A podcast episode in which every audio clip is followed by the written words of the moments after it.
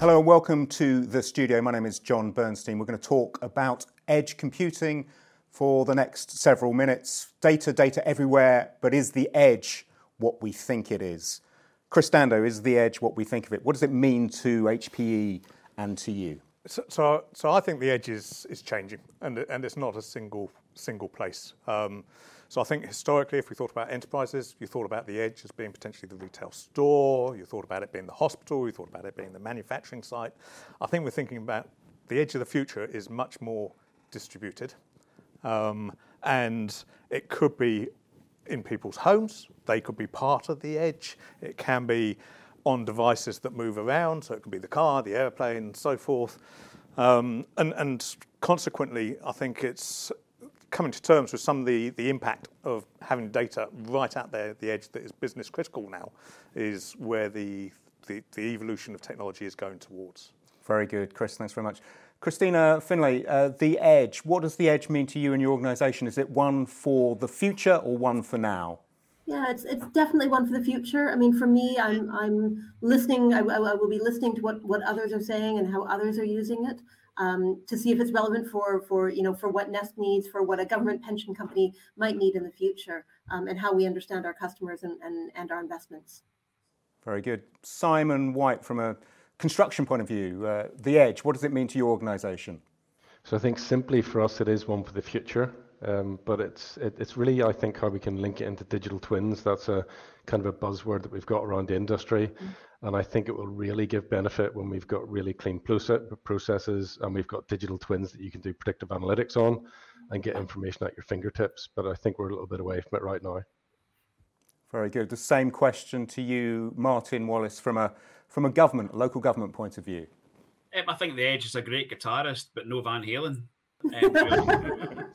No, seriously, I think that there's plenty of opportunity. You know, we've kind of looked at it from maybe an IoT or a health point of view for digital telecare. I'm the senior responsible officer for the changeover in Scotland. So there's plenty of opportunity for it to actually give that real-time analysis and data to make business decisions quicker, especially for environmental impact when we've got IoT devices in towns and cities. But more importantly, I see a big role for it in healthcare and how we deliver health services in the UK, or dare I say Scotland specific. Very good, Martin. Thanks very much. Chris, I want to talk about the business benefits with everybody in a second, but just so we're all on the same page, in terms of that definition of what the edge is, I know some definitions vary.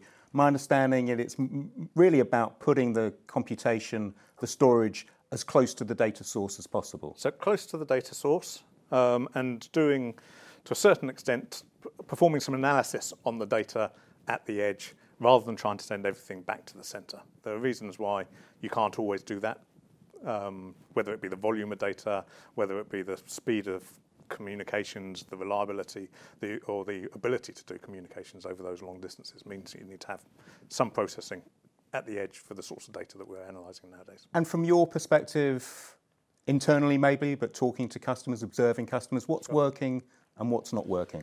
Yeah, so I think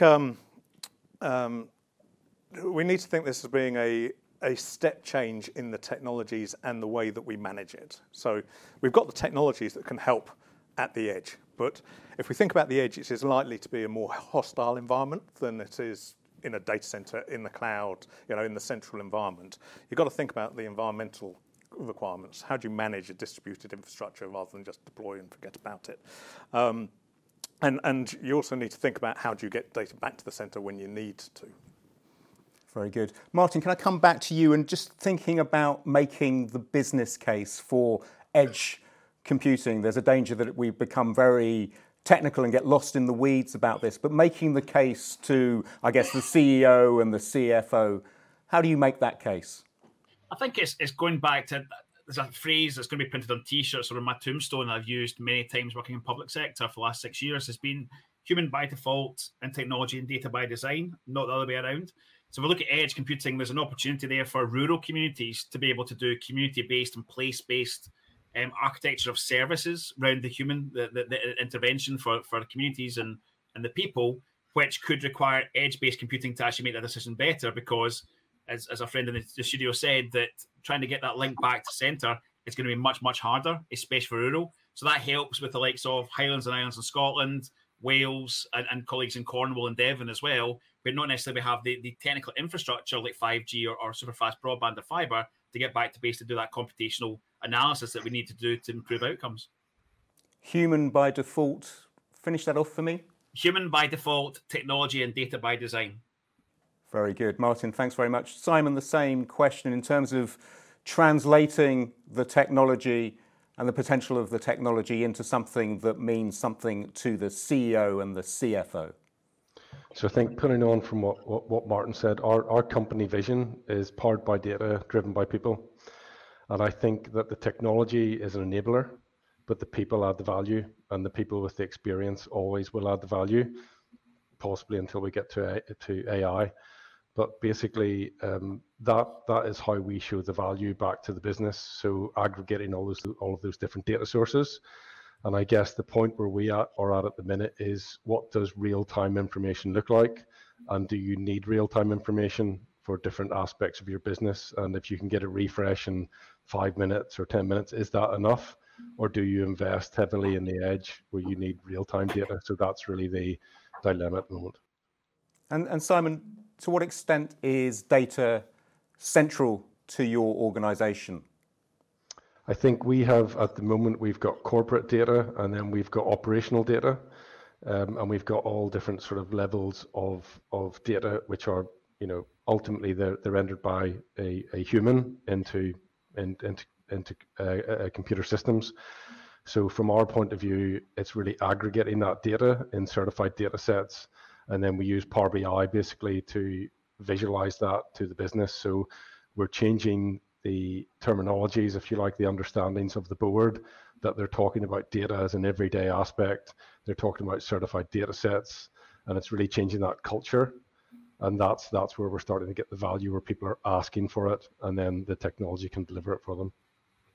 Simon, thanks very much. Christina, that same question about making the case, the business case. Yeah, I think for me, and we've all kind of, it sounds like we're in a similar place with, for us, we're implementing human-centered design, and we see data and technology as an enabler of how do we ensure that we're getting better member outcomes. You know, our members are in the lower income levels of society, and so how do we actually create a lot of value? When we're thinking about investment in technology, it's proof of concept. Is the best way for us to build a business case is to try a small slice, to try a small test of, you know, is this going to work? Kind of if we're looking at how we bring in different kind of investment sources of information, what's the best way for us to do that? Absolutely, with some kind of proof of concept where we say actually the investment is worth the added benefit to our members and their pension pots. And to what extent? Similar question that I asked Simon in terms of data being instrumental to your organization. To what extent is it instrumental? Yeah, in certain areas, I would say, similar to most organizations, in pockets, it's amazing. And we could not function without data. In other areas, it's much, much more intuitive, and we're working on best practice. So definitely, I would say, inconsistent right now across the organization. A final question, and Christina, I'll stay with you for this final question that I'll ask all of you in terms of unifying data across the organisation, which I'm guessing is a universal objective. From your perspective, what needs to happen? I think one of the things that I find actually is that technology is moving much, much faster than the people in the business are able to kind of absorb and work with. So for me, there's something about the storytelling, or how do you take all of this data and turn it into insight, and spend much more time turning that into insight that makes it really simple for the organization to know what to do. So when I think about, you know, I say, you know, we've got pockets of the organization that's really, really data literate and really, really running on data, other pockets that's not. For me, it's those pockets that's not, and the way to get them working on all these different data sources that we have is genuinely to say, actually, here's the insight, here's the action you need to take. And that is back to being quite a human thing that we need to invest some more time in, so that we get the organization working across the board. So in terms of a barrier that you're facing, that's a cultural barrier you need to overcome rather than a technology barrier. Yeah, I would say it's a cultural barrier. It's a cultural shift to genuinely see that it's not just subject matter expertise, but actually the data brings an objective point of view. Very good. Christina, thanks very much. And Simon, how do we bring the disparate bits of data together in the organisation? So I think, again, from our point of view, we're probably 50% of the way through our data transformation at the moment. And part of it is the technology side. As an example, 2 years ago, we didn't have a single Power BI license in our business. We then went up to about 700 users and then back down to a kind of a corporate approach to it. And the things that we've really learned is the technology is there and getting better. But it's about data trust. If the business cannot trust the data, then you don't get the utilization of that data, and then they create their own data, which is kind of off system. So data trust is the first thing. And when you build a report, whether it's Power BI or any other system, the first report you've got to build is a certified data report that says this data is clean and it's correct, and then people trust it. And then you've really got to build that skill within your own business. So we don't have a centralized data team for building reports. We have created a network of people where in someone's particular area of the business, they've got to upskill, they've got to own the data, they've got to build their own reports. And we're probably, as I say, 50% of the way through that. It's been extremely successful to date, but it's not easy. It takes a lot of hard work, and it takes partnership between the business and IT.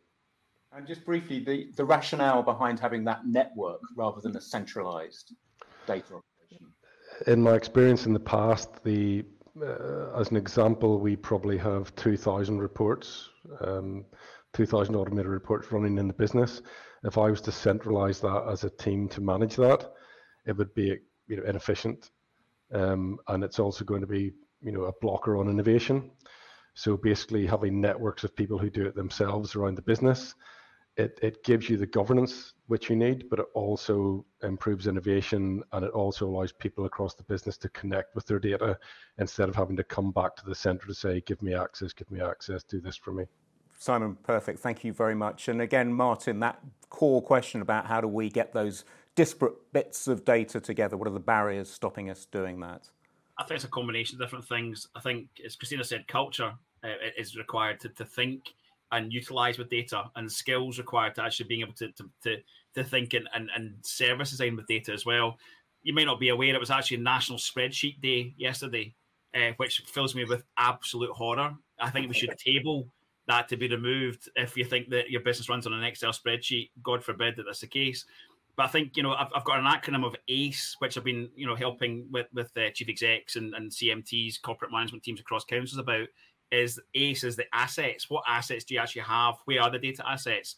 Common platforms such as Microsoft 365 and the Power Apps element of it, with your own dataverse underneath that to be able to tap into, to create Power Apps, etc., and to extract data from your day-to-day operations.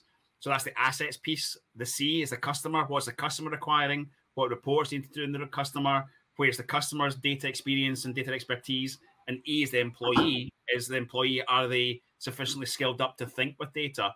We jump on the ship of, we need a data scientist. Data scientists are very, very expensive. We need a data analyst. We cannot get them across public sector of Scotland because we're just priced out the market.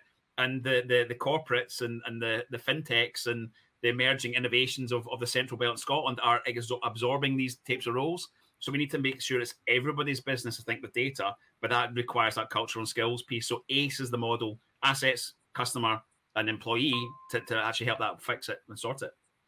And Martin, from your experience working in government, local government, are you pushing at an open door when it comes to the use of data, or is it more complicated than that? We've always used data, right? Ministers use data, as we know, and statistics, and you can put in what you think about that in the back of that as well. But we absorb and we create so much amounts of data, but is it relevant? During the COVID pandemic, we had a cottage industry in reporting of where things were and happening in communities and stuff, but was it effective? So we have actually got national projects across all 32 local authorities about a national data returns platform. How do we help remove that kind of cottage industry that's been set up of reporting for reporting's sake, but how does it actually create impact on the data that's being collected, and how do we actually think with data? So I think there is an open door there. I think it's just that nervousness in terms of that culture and skills that has to be helped supported, and that's what the digital office, my office, is there to help support and deliver.